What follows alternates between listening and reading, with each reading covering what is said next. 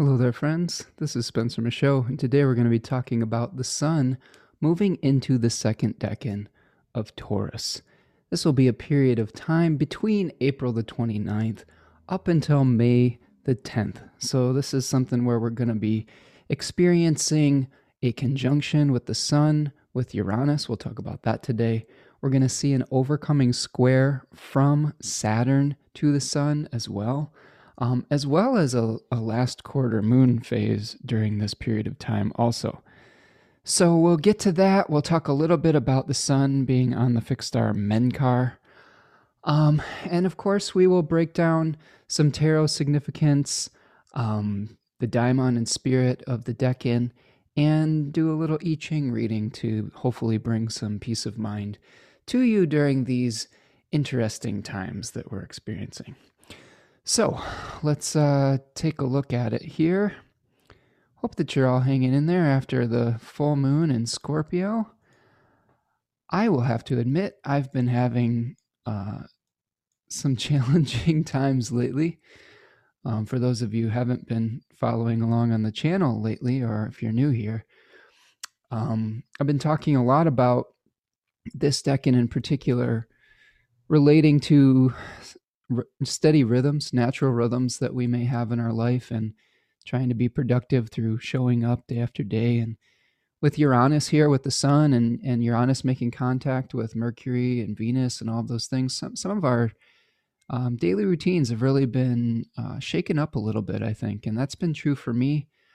Especially I have the moon in this Deccan of Taurus, and Saturn's really been bearing down on that moon along with Uranus. And my mom's been in and out of the hospital over the last couple weeks. She's had some challenges with she had an aneurysm a few years ago and has been having complications on and off from that for the last few years.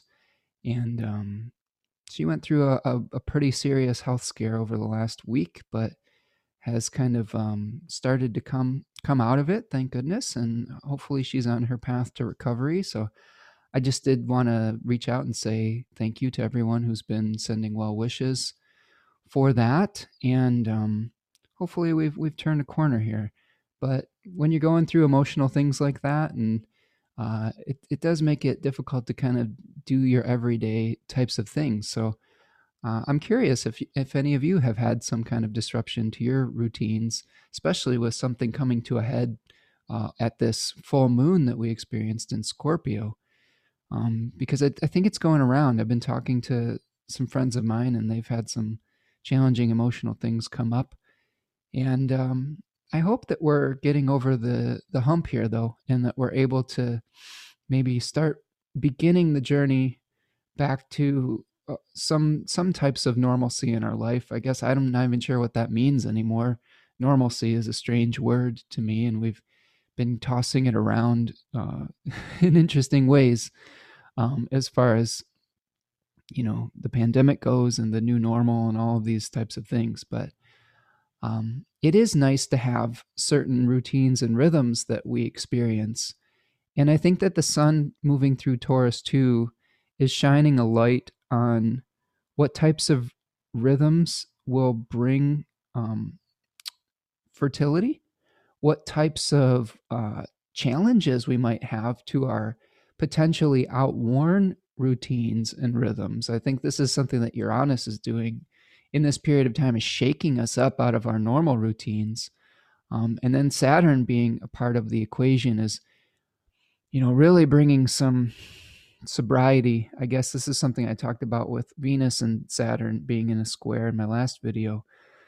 Saturn's really bearing down on both of those planets and all those planets in Taurus, and really saying, hey, there's some limitations that you have to work within, and there may be some crystallized things where you may feel like there is some things that are out of your control that may be making it difficult to do things the way that you've normally always done them. And again, like we are experiencing some things where the collective good and the actions that we have to take to contribute to the collective good, maybe it may feel like they're interfering with our personal pursuit of pleasure, our personal pursuits with growth and things of that nature. So again, I think those are kind of the main themes that I can pick out of this transit that we're experiencing here. And I guess the thing that I will say is that, you know, this is a Deccan and a sign in general, Taurus, that does not always have to look, it doesn't always have to be pretty, you know, like some of the times when you're planting the seeds in your garden, your hands get dirty. You know, you may get blisters on your fingers, you may be exhausted from all the hard work, but it's a preparatory phase that helps you to create a later flowering and a later abundance. And I think that considering that Aphrodite in Greek mythology was married to the blacksmith Hephaestus, who was, you know, was not the most attractive of the Olympian gods. In fact, he was the least attractive, but he was one of the most skilled and one of the most hardworking, and he created beautiful things, even though he himself was very simple and plain. And I think that that's one of the things to really think about with Taurus as well, is how can we kind of strip things down to their essence and live in simplicity, do the hard, dirty work that we need to do to be able to create the abundance of summer that we hope for, you know, to be able to bring things into fruition. This is seed planting time. This is preparing our fields. This is trying to find the right moment to plant those seeds. I mean, as a gardener, you know, especially in a place like Michigan, it's just batshit crazy when it comes to weather. We have 30-degree swings of weather from one day to the next. I believe recently we had a 40-degree day, and then it was like 80 degrees yesterday. So it's a little insane. But one of the things that you have to think about when you're gardening in an environment like this is at any time you could have a frost or something like that, a late season frost. And you have to know when that right moment is to be able to put the little seedlings that you may have been starting indoors outside, and when it's safe to do so, and when it's safe to put them in the ground. I mean, there have been rules around here about, you know, it's safe after Mother's Day for frost warnings. But even then, it sometimes can be a little shifty where I live. But again, it's finding that right moment to plant the little seedling into the ground or the seed itself, and then the care necessary to bring it to full term. So again, the daimon associated with this Deccan were the Horai, which were goddesses of the seasons. And they were very much revered by farmers because they were helping to bring about consistency, fertility, abundance. It was helping to do the steady, hard work that was necessary to be able to create that sense of growth. All right, so let's just take a look at the what we've got going on here from a planetary perspective. So you can see here, as I'm recording this on Thursday, the 29th, we're heading right into the sun making a conjunction with Uranus. Okay, so we've got the sun co-present with Uranus, with its host, Venus, and then with Mercury. Mercury during this period of time is also going to be making its evening rise around the 3rd of May. So this is another important moment where we're going to be having an awareness of what needs to be done to deal with our resources. This is really going to be a moment that is speaking very loud. The weekend of the 2nd and 3rd is going to be a really important one as we are moving into that, coming through Sunday and Monday of this week here. So yeah, we're going to be getting shakeups with Uranus. Normal routines may get thrown off a little bit. I guess full disclosure, another thing that may be throwing my routine off a little bit, and I've been struggling with some lethargy lately. I've just been, you know, really drained emotionally and burnt out. And I've really just kind of wanted to take a break from putting my mug on camera and finding interesting things to say like this. Because I do take this very seriously, and I want to be very helpful. And sometimes when your tank is just super low, it's hard to be a source of strength for others, you know, and sometimes you have to give that to yourself. That could also be something we're doing with Taurus season.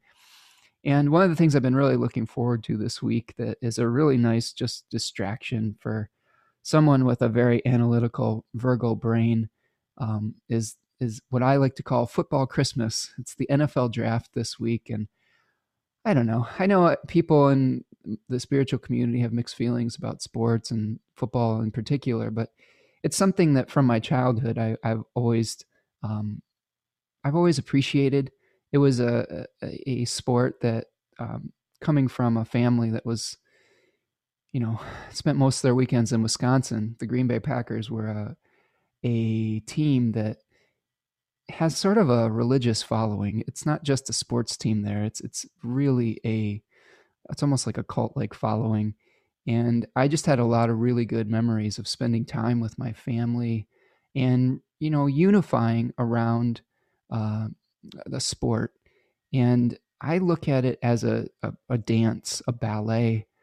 I see a lot of beauty in the aspirational nature of some of the athletes themselves that are trying to take their bodies to the very limits and to try to maximize their potential.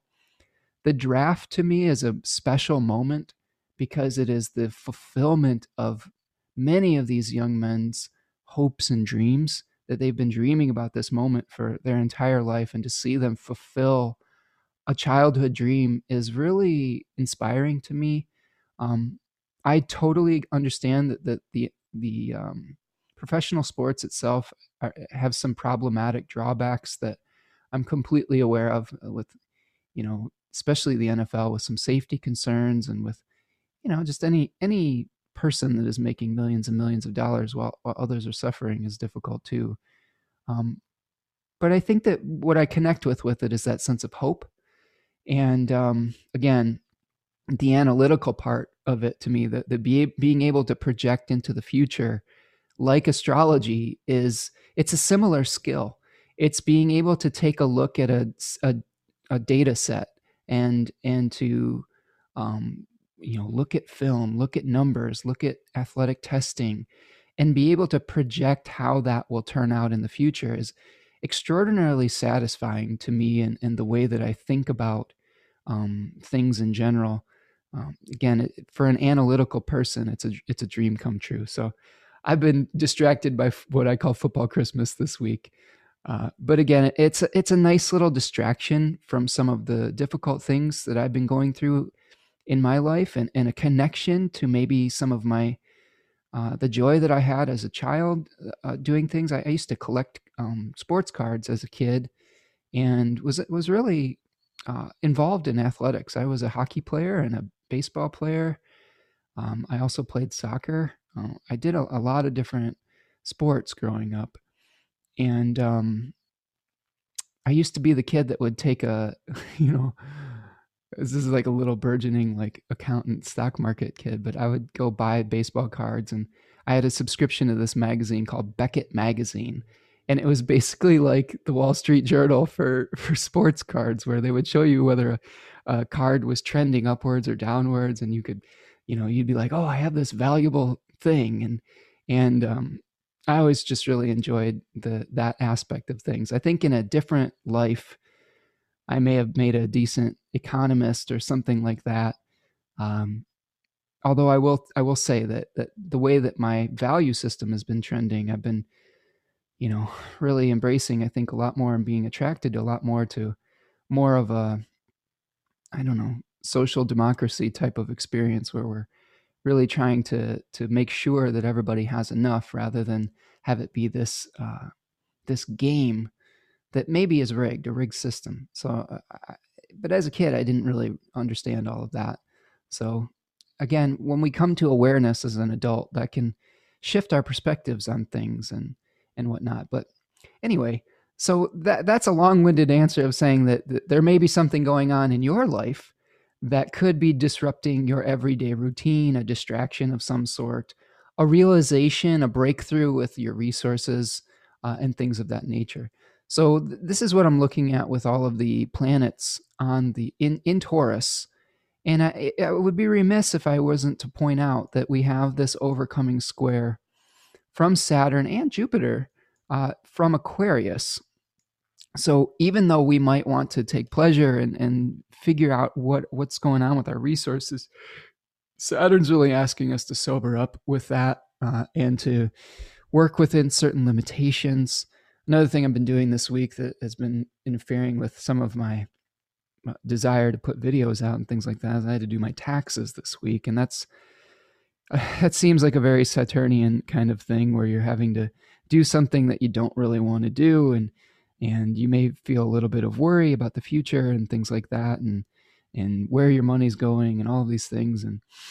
And yeah, tax season isn't really fun. And it's a weird one this year with COVID and things like that. So I wish you luck if you're going through that process yourself. So that could be another thing we're looking at.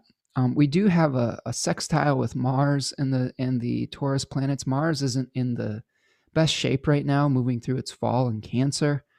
And we have a waning moon cycle throughout this Deccan of Taurus here with the moon in Taurus 2. I'm sorry, the sun in Taurus 2.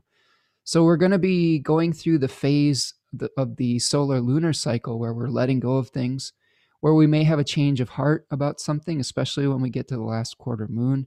We may really run into an existential crisis that may come up at the last quarter moon as well. These are themes that come up when we are making a shift from the waxing phase where we're gaining in light to releasing that light.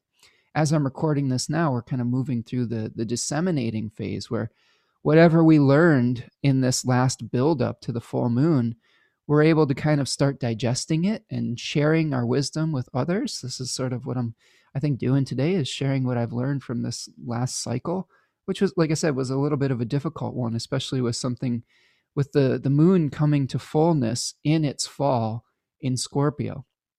So just to recap that full moon, we had the full moon at 7 degrees of Scorpio in a mutual reception with Mars in its fall. So this was something where we are dealing with difficult circumstances, but through them exchanging resources, we may have been able to find a little bit of a silver lining. You know, again, my mom's been in and out of the hospital. She was having some seizures and has had some difficulty with like some stuff in her blood work and things like that. And some of it might have been through some of the habits that have been coming up with her and the difficulty with, you know, a lack of mobility and things like that from being a little bit disabled from her challenges. And maybe silver lining with this is finding some new habits, maybe shifting habits towards some healthier ones, maybe understanding that there may have been some things going on underneath the surface that had been neglected for a period of time that need to be changed. I think that leaving bad habits behind is a theme of this full moon. I'm curious if you have if that has come up for you, if there's been some things you've been trying to leave behind at this lunar cycle as well. So yeah, our faith was tested a little bit with this too. I think that this was another experience where we may have wanted to take action, but we may have not been in the position to do so, and we had to learn a little bit of faith and acceptance as well. Again, when we're experiencing hardship, a lot of the times we want to alleviate that pain right away, and it's never easy. And again, it's much harder when it is a situation that is once removed from our own situation. So it's one thing to be able to release a habit of your own or to deal with something corrupt in your own personal situation. It's much more difficult to deal with that if it's a family member, if it's a situation with your work or with your community or your society or something like that. There is times where we might not be able to deal with it directly. And that's, again, where we have to learn what we can and cannot do and accept some of the things we can change and have faith to get assistance with what we can't change. You know, it's that little serenity prayer, right? All right, so that's kind of what we're looking at with the planets here. So whole sign sextiles with Mars and Neptune with the sun over this period of time. Whole sign squares with Saturn and Jupiter. Jupiter is trying to help us to move forward and move forward from the past and leave the past and embrace the unknown. So taking a leap of faith is important right now. And Jupiter is going to be moving into Pisces very shortly. Within the next few weeks here, the beginning of May, we're going to see Jupiter briefly ingress into Pisces. And then it'll slow down and move retrograde in the summer and back into Aquarius. But we are going to get a taste of Jupiter returning back to its nocturnal domicile, which I'm looking forward to. I think that'll bring some positive things. I guess I would say that when that happens, understand that it's a preview, and some of the things we've been dealing with now, we probably are going to have to deal with again, with Saturn turning retrograde in the middle of the month, and then Jupiter, retrograding back into Aquarius towards the middle of the summer. All right, so let's take a look at some of the transits here. Now, what we are experiencing with the moon, well, I keep saying the moon. I really want the moon to be a player in this. But our first real thing that we're going to be looking at is the sun and Uranus. And again, the tarot card for this Deccan is the Six of Pentacles. And you can see a figure in a red cloak holding a scale of justice, that is giving alms to the poor. And those are potentially the two figures we saw in the Five of Pentacles that had fallen on hard times. So this may be an experience where we are either creating vitality, like the sun might, through our generosity, through sharing with others, through sustaining productive rhythms. Benabel has a really nice quote in her book, Holistic Tarot, regarding this card, where she says, "My charity to others returns riches to me sixfold. Abundance is my birthright." So I can tell you, I've said this a number of times, but I have the moon here in this at 15 degrees of Taurus. And every time I've let go of my grip on material reality and just focused on what I could give and focused on the generosity aspects, it really has come back to me in interesting ways. And especially when I released expectation of how that energy and how those resources were going to be returned to me. And I highly recommend taking that tact with the sun here. And the sun is going to provide awareness of where we may be able to give, the resources that we have both at our disposal to create more, to generate more material things, whether it's things that we can then offer to our community, or whether it's things that support us or sustain us. But again, it's a focal point with the sun. It's an awareness. It's a way to create vitality. It's a way to administrate our lives and take authority. I think that the sun had to do with like kingship in the past and governing things in our life. So we can govern in a way where maybe it's time for us to think about what we can provide for our community. I've said this in videos past, but when we have a strong group, when we have a strong and healthy society, it can provide much better for us as individuals. And I think that's something that I've really had to take into account. When we have this overly competitive dog-eat-dog type of experience, we only can create abundance for a very small fraction of the society, and then everyone else suffers. And everyone thinks that they're going to be the ones that are going to win and to come on top. But when a system is disproportionately rigged in favor of some and oppressive of others, it's even if you work twice as hard, it may be difficult to receive the same benefit from it. So again, it's an encouragement to try to create a healthy balance in your community and think about how you can generate wealth and prosperity, not only for yourself, but for the people that you care about, for your neighbors, for your city, for your state, for your country, for whatever. Because again, talk about taxes. If it's tax season, those taxes, ideally, should be used to help people. They ideally should be used to provide for those that can't, maybe through an injury or an illness or other circumstances beyond their control. It should be used for things like infrastructure, like roads that we share, through taking care of our water systems and things of that nature, to help provide, farmers with subsidies to be able to provide the food that we eat, all of those things. We really are not islands. And I think that that's something that's difficult sometimes. And this is part of the Saturn and Aquarius shift that's happening, is really becoming aware that we may have become isolated, not just through like COVID or the pandemic, but through other ways of thinking that we are, that our actions are only affecting ourselves. And things like climate change and the forest fires and the West Coast and all of those things have shown us that our actions do affect others, and that we need to take that into account when we're dealing with our choices. So let's look at the chart again.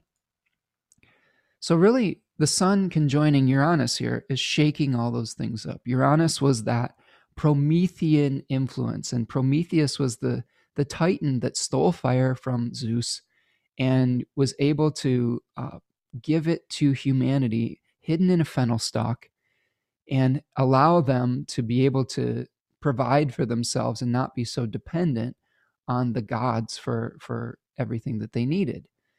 And he was punished for that, though. There was a punishment where Zeus was not happy with this and chained him to a rock and had his liver eaten by an eagle or a vulture every day, and it would regenerate every night. So there was suffering that happened through this. So there may be something that we're trying to bring into fruition that, it may come through struggle. It may come through secrecy. I don't know. It's like this lightning bolt, though, where it's shaking us up. It is shaking us up on an idealized level, though.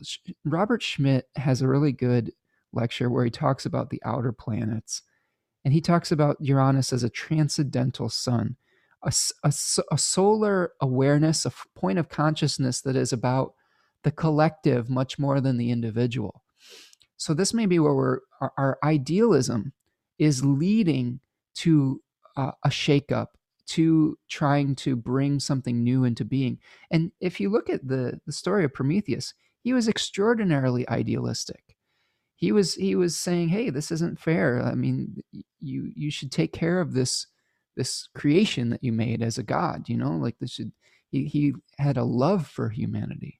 And that's what caused him to do what he did. It caused him to rebel. This is another one of the things we talk about with Uranus, is rebellion. So there may be something in your life that you have to rebel against the established rhythms, the established patterns, the established habits that you may have had in your life, that will help to shake up the way that you deal with providing for yourself and others. And there may be some suffering involved with that, but it's part of the myth itself. Prometheus did it anyway. He had to do it. So there may be something in your life that you just have to do to really get yourself out of this rut. I think that as communities, we're trying to get out of really ingrained, established patterns, because we're like, oh, well, that's the way it's always been. And, human beings are really resistant to change. And sometimes it takes a really intense event to get us to change, because for a lot of people, they're like, well, I'm doing okay. This may not be great, but until the pain becomes so acute that you just can't bear it anymore, a lot of people are willing to just keep on going with a less than ideal situation. But I think that we may be discovering that there's just a tipping point here where we have to kind of really leave the past behind, and we will gain honor for doing so. Jupiter, that's what Jupiter says right now, is that there is honor in leaving the past behind. There is merit in making a transition into a new reality.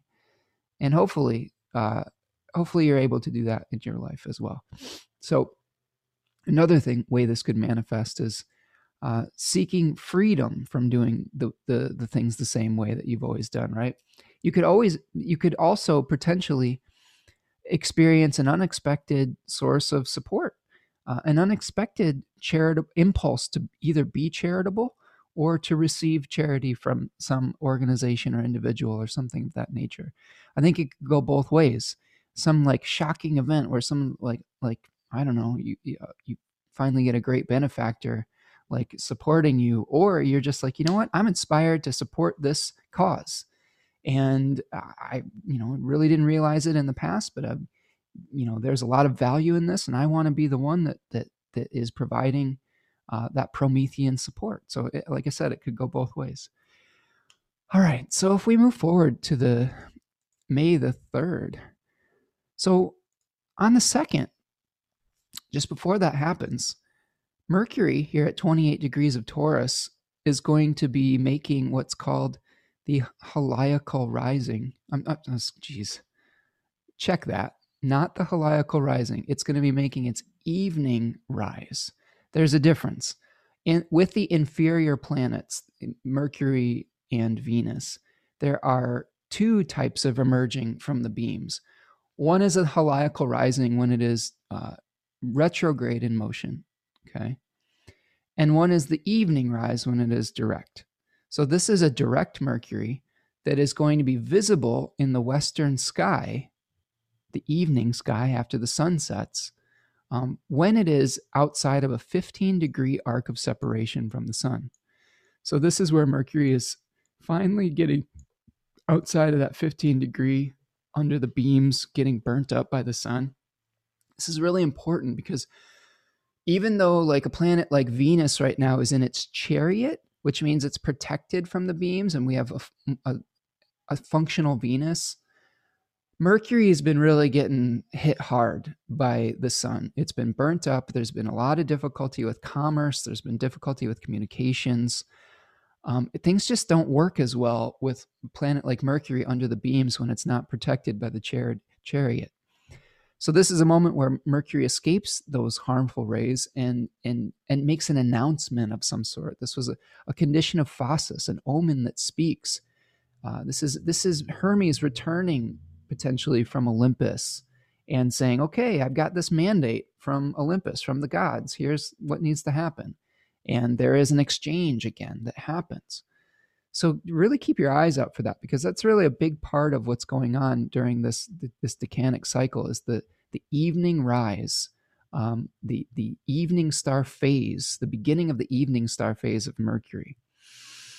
Okay, Mercury's moving really fast right now. I'm trying to put Deccan things on. I can't keep up with it. I believe Mercury's been changing Deccans every 4 or 5 days, which is crazy. That's really fast for a planet to be moving.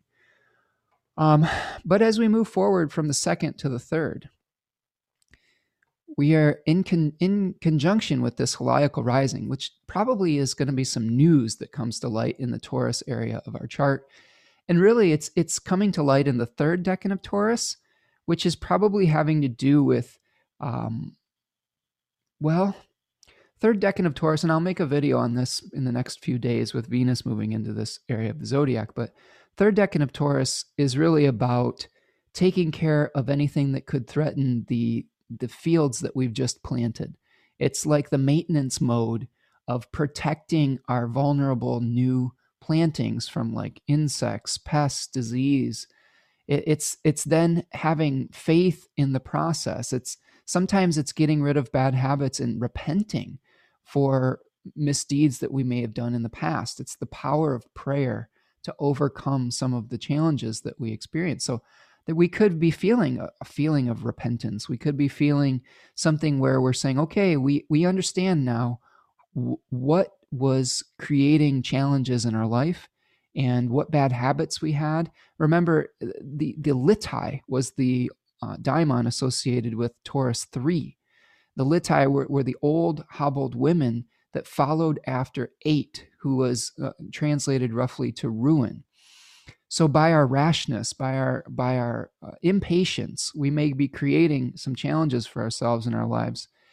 And the Litai are kind of cleaning up the mess afterwards and saying, okay, repent for those sins. It's time for you to have faith in the process and to offer up prayers to be able to overcome some of those hasty actions.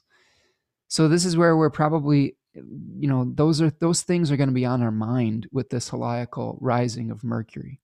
Okay. You know, finding new systems and letting go of the past, and really figuring out how we can eliminate anything that would threaten what we're trying to bring into fruition. And here's another interesting thing. Right as Mercury is making that heliacal rising, it's making a square to Jupiter, and Jupiter's in the overcoming position. This is actually a positive thing. I know that squares, you know, we tend to be like, oh no, squares, but when it's a benefic in the overcoming position to another planet, generally that was seen to be a very, very positive thing for the planet that the benefic was making contact with. So again, by leaving those bad habits behind, by transitioning into a new experience, you're going to be able to bring honor and merit into your life, which is one of the significations of Jupiter, and abundance, you know, bringing abundance into your life through elimination of some of those challenging things that you may have been, you know, unconsciously, you know, pursuing. Okay.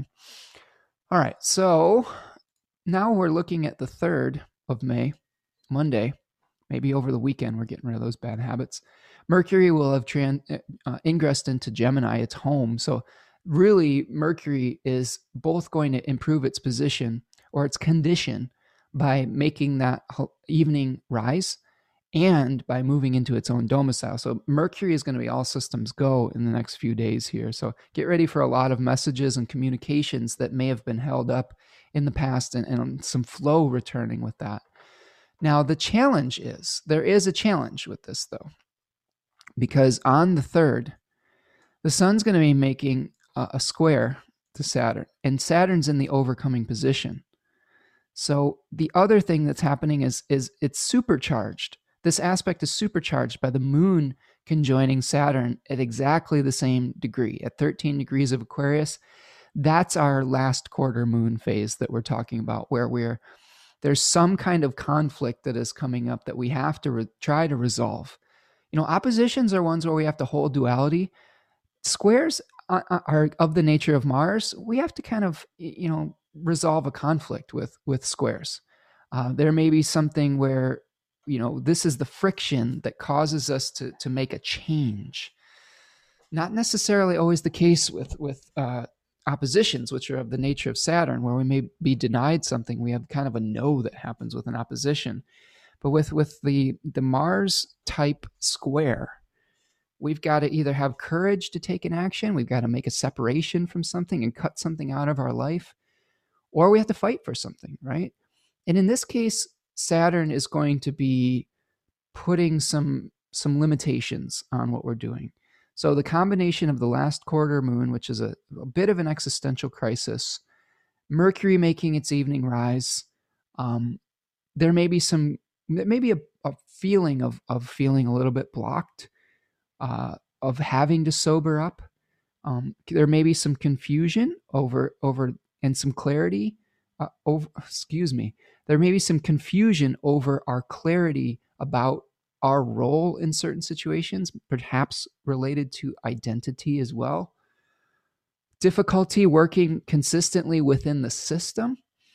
Yeah, I've been feeling that with doing my taxes and things like that, and figuring out my role in the astrological community and my role as far as how I'm going to support myself and my value system, and kind of the friction that I feel with what I hope is the purity of my intentions, but also the reality of how the game works right now, or the system works. I have a very idealistic way of thinking about how we should exchange resources right now. And I'm running sort of into a little bit of the brick wall of, I don't know, a reality check, with, you know, feeling I may have to make some compromises down the road as far as, like, you know, what I'm going to need to do to support myself. But again, that's part of Saturn's role. It tells you, it strips away idealism. It is the opposite of the sun. It's not necessarily about hope. It's about reality. So there could be a conflict between our hopes and a reality check with Saturn and the Sun being in a square. The news that we are getting from Mercury could also bring us a passing depression. And we really need to return to faith with this. I know that for me, I've been struggling a little bit with feeling a little bit depressed over the last week with the full moon and dealing with the emotional fallout of like having a family member being sick and the emotional roller coaster of that. I think a lot of the times when we try to stay strong and not try to completely have an emotional breakdown about something, we can feel it later. This has been true for me. I often have a delayed emotional response to things where I try to be strong for people in the moment of a crisis. And then a few days after the crisis is sort of dissipated, I just feel completely drained and completely like, man, just wrung out. And that's what I've been going through the last few days. I'm curious if you feel this way too. I know, I think I have some friends that probably, deal with things in a similar way. Is in that crisis moment, you're like, this isn't the time for me to melt down. Like somebody needs me. And then once the immediate threat has subsided, you're like, oh boy, I just am going to collapse on the floor, because that was a lot of energy just to keep that center together. And especially when you over and over again feel responsible for having to be that emotional center for people. And I think this may be a Cancerian trait in general, or maybe even the Taurus moon thing. I don't know. Let me know if you experience this too. But I think that being in a role of being an astrologer too, we get cast into this role of being the emotional center for people as well. This is, and I think rightfully so in some ways. I think that's something that I think a lot of us try to cultivate. We're not perfect at it. We're flawed human beings just like everyone else. But I think there's a reason why we study this. It's not, there's a lot of people out there who are using astrology to really better themselves and to really be able to almost detach from the wheel of fortune to the point where we can see these cycles as temporary and we can connect to spirit. And we are trying to study the myth and the stories and the spirituality around it to be able to be a guiding light for people. But again, as human beings, we're subject to the twists and turns of these planetary influences as much as we may try to detach from them. This is something I really learned from my teacher, Achutabhava, was he really has a commitment to I think almost try to detach from the planets. Like he has described them like the Vedic tradition would as grabbers or grahas. And he has a lot of things about detaching from some of their influence and reconnecting with the center of the wheel, which I agree with. But it's difficult to do. It takes practice, I think, is the thing. And we're all going to fall short of that glory sometimes. And I think that a lot of the astrological community sometimes will, I think, attempt to gloss over the fact that we're flawed human beings and maybe even try to present us something as better, more than what we are. And I think that can be real dangerous. And it's dangerous not only for us as a community, but for that individual. Do you know what I'm saying?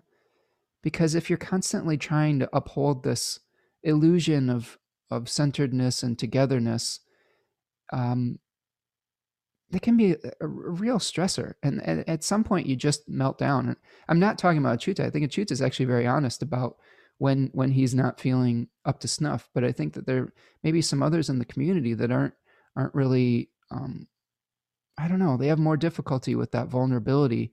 And I guess if there's other people in the astrological community, my plea to you would be, it's okay to be a real person. It's okay to be a flawed person.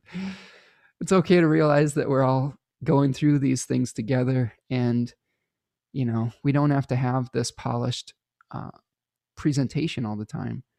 And it's okay to take a break too. You know, that's what I realized over the last week is sometimes it's okay not to have to be in front of this camera all the time trying to pretend like we have it all together.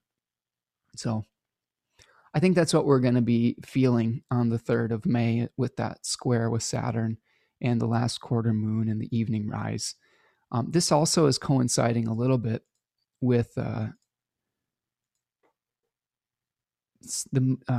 keep wanting to say the moon. I don't know, the moon's on my mind. I got my money on my moon, and my moon on my mind. So the sun is going to be conjoining Menkar around that period of time. And Menkar is in a constellation called Cetus, which was the whale. It was in the mouth of the whale. And this could be where we're feeling a little bit victimized by the flow of life events or hidden forces, being cast about by that wheel of fortune that I was talking about.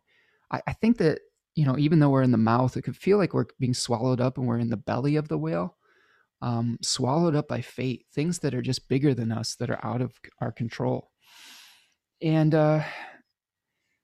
you know, in my research on this fixed star, there's a couple of different ways people were looking at it. A lot of them did not really think this was a very fortunate fixed star. So this could be like being swallowed up by some negative circumstances. You know, Liz Hazel talked a little bit about maybe some unexpected good fortune. So there was at least one author that thought that there could be some, you know, unexpected good things that come our way. So I'll leave that to you to tell me what kind of experience you have with that. All right. So the last thing we'll do here to wrap it up here is we will talk about the I Ching. And thank you for hanging with me today. Thank you for all of your support. Remember, if you are enjoying these videos, the easiest thing you can do to support me is to hit that like button. Make sure that you're subscribed to the channel. I'm trying to get to 1,000 subscribers. We just passed 600 recently, which is very, very cool. I love this community that we have here, and I'm really looking forward to expanding that and to get into that kind of, it's like a little bit of a milestone for YouTube. To be in the 1,000 subscriber range, because you can open up some things that will help support creators around that period of time. So if you're not subscribed to this channel and you're enjoying this content, do me a favor and hit that subscribe button. And if you want to make a donation to what I'm doing here, if you want to make a material donation, you can support me at buymeacoffee.com. I also have a Venmo account and a PayPal Me direct link if you prefer that. I always appreciate your charitable donations, and hopefully I am providing value for you here. That is my goal, and trying to keep it accessible to the most amount of people possible through the way that I'm doing it here. All right, so we have a number of changing lines in this hexagram. We've got number 1. This is the hexagram number 22. All right, so we are looking at line number 1. I believe line number 3. I'm going to check my program here because I did not write these down properly. Yeah, line number 3 and then the top line. Okay, so these are our changing lines. Again, changing lines talk about a situation that's in flux. We have an initial hexagram, 22, that is called beauty, adornment, grace, ornamentation, simplicity, inner beauty, persuasion. This is an interesting one because this is really reflects, I think, Venus and her role in Taurus. She is the nocturnal domicile lord of the... This is her nocturnal domicile is what I'm meaning to say. And...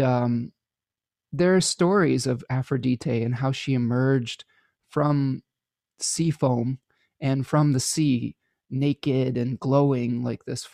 She was called Phosphorus, the poetic name in ancient Greek. So she was glowing with that inner essence. And this hexagram really talks about that inner beauty. That some of the questions that Hilary Barrett asked, she says, how can you make the essence, the inner beauty, right, visible to others? What do you choose to communicate?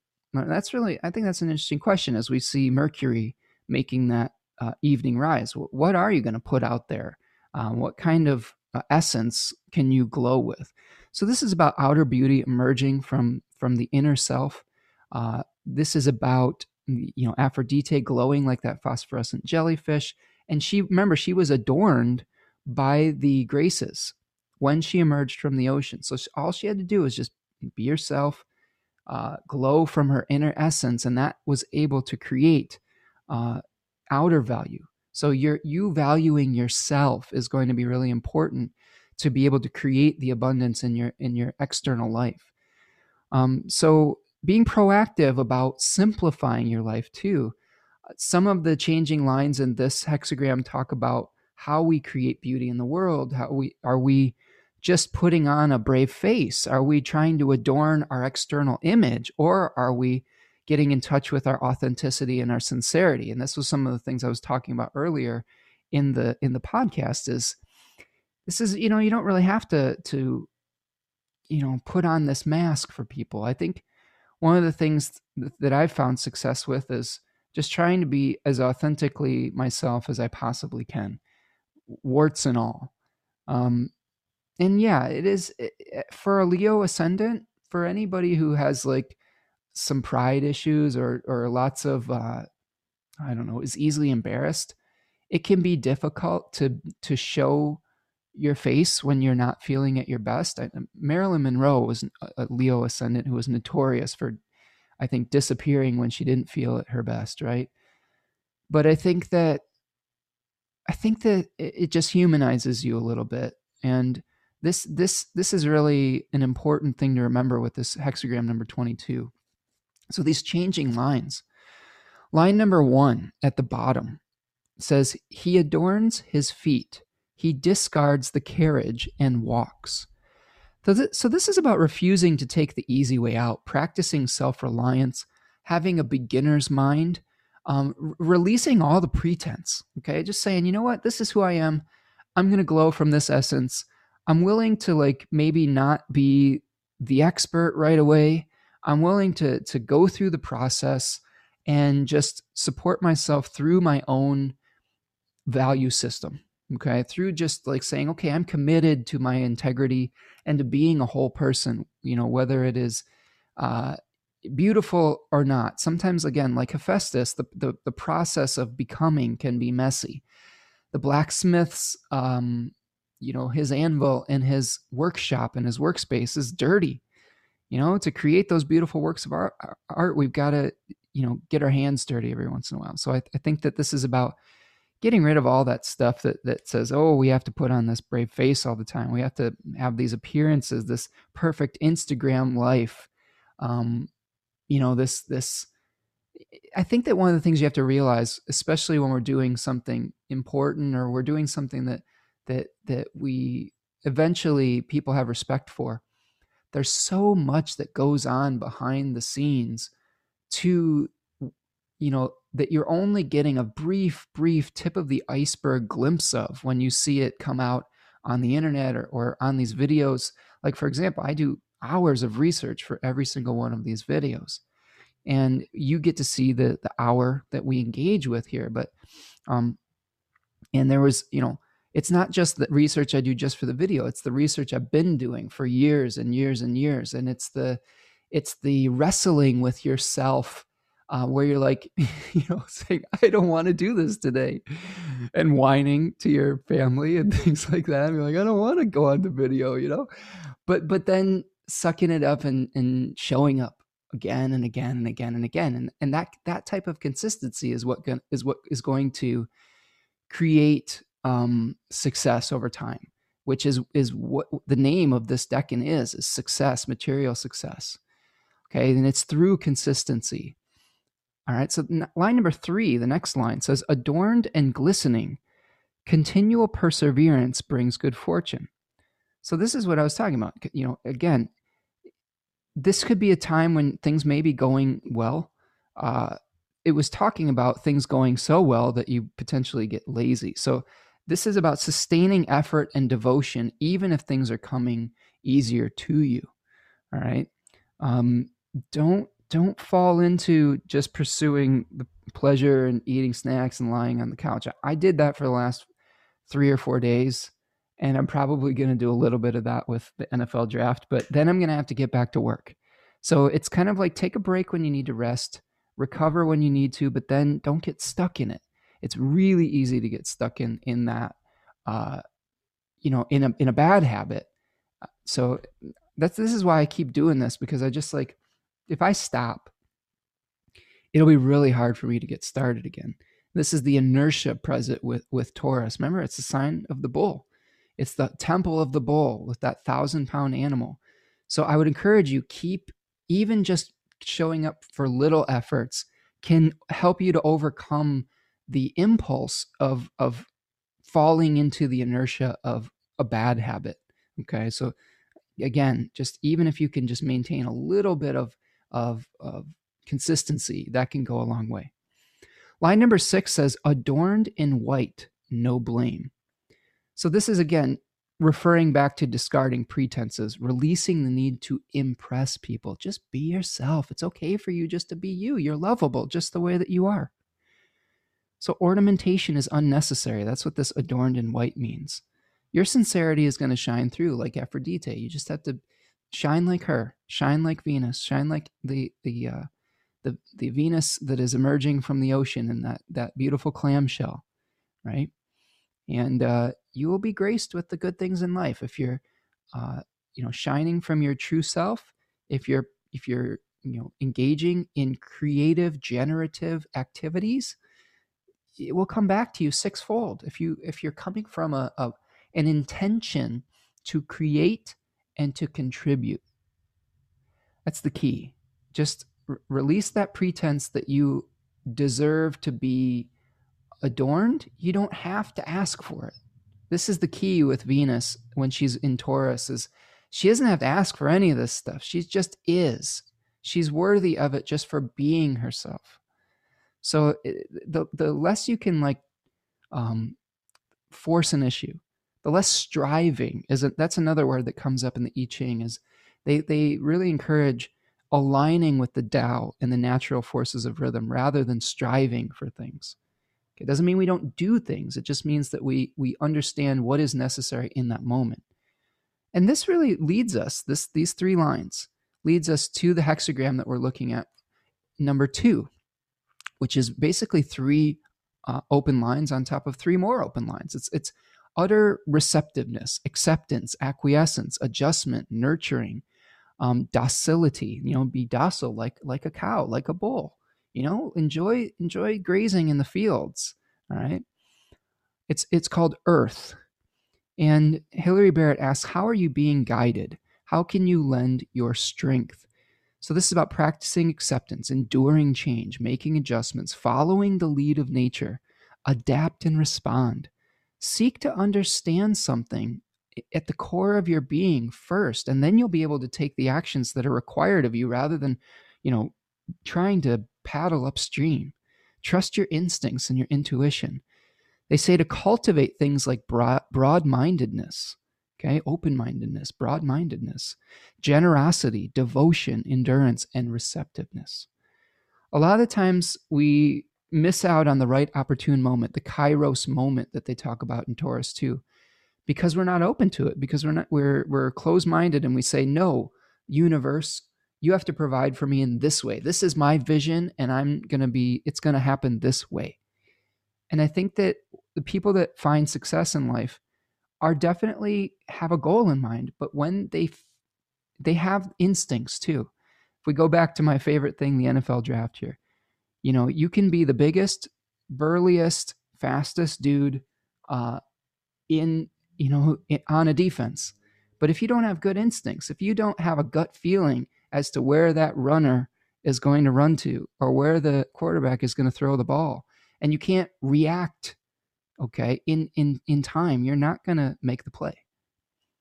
Okay, so it's about being able to pivot when you understand what is required of you. That takes being open. That takes being receptive. That takes being like the soft earth, not like the hard mountain, the soft earth that we can plant the seed in, that is receptive to the seed. The seed is the kairos moment. You have to become like that soft earth that is willing to receive that seed. Okay, and the soft earth isn't saying, oh, no, I want a tomato. Oh, no, I have to have a zucchini or I'm not going to grow anything. No, the earth is like, give me whatever seed you got and I'll help you grow it. Okay. So have an idea of where you're going, but don't get fixated on only one way. And I think that is going to really help you through the sun's journey through Taurus too. And again, this is a phase of the lunar cycle where we're going to be releasing and, you know, distributing our goods and our ideas out into the world and getting ready for a new moon that's going to happen roughly the day after the sun moves into the third decan of Taurus. Okay, so we see on May 11th here, at the end of the cycle, we're going to have a new moon on May 11th. Okay, so that's really what we're leading up to is a new generative moon, okay, where we're able to, you know, maybe bring some things into fruition or begin that process of really getting down to business. All right, folks, I think that's what I've got for you today. I appreciate you being with me here today. I appreciate you as a community. Thank you for all the support that you've been reaching out and helping me get through some emotional times here. Thanks for showing up at the live streams. I do those roughly every full and new moon. I'm putting together potentially some Zoom Q&A type of things for the community to participate in here. So keep your eyes peeled for that. Maybe a monthly type of Q&A where we can get together in Zoom and talk about things. Like I said, if you're enjoying this channel, hit that like button. Make sure you're subscribed to the channel. I'm trying to get to 1,000 subscribers. Share the channel with your friends. Spread the word. That's the way that you can help me out, is sharing these things. You know, if you think that you're getting some value from it, word of mouth is really the best way that you can support as well. And if you want to reach out for a reading too, the books are open right now. I'm really enjoying meeting up with clients and helping them work through some of these changes and things of that nature. So there's a book now link on the video and on my website as well. So check it out. If you need a different time than what's on there, I'd be more than willing to work with you. I also offer astrological tutoring. I love teaching and I love helping the people come to awareness, not only of their own chart, but being able to help others. So that's something to keep in mind as well. And of course, if you want to make a donation to the work that I'm doing, I always appreciate it. Buy me a coffee at buymeacoffee.com. Imagine we're at the coffee shop, shooting the breeze and talking a little astrology and, you know, having a good connection in that way. So that's what I've got for you today. Again, as always, try to be kind to one another. Things work a lot better if you're nice. And be kind to yourself. In Taurus season, that is one of the I think the best things that you could do. Value yourself. You know, have a balanced viewpoint of what's going on, and don't beat yourself up. You're doing the best that you can, and that's really going to be the starting point to creating abundance and prosperity in your world, is that self-worth. All right, everyone, that's what I've got. I'll talk to you the next time. Take care. Peace.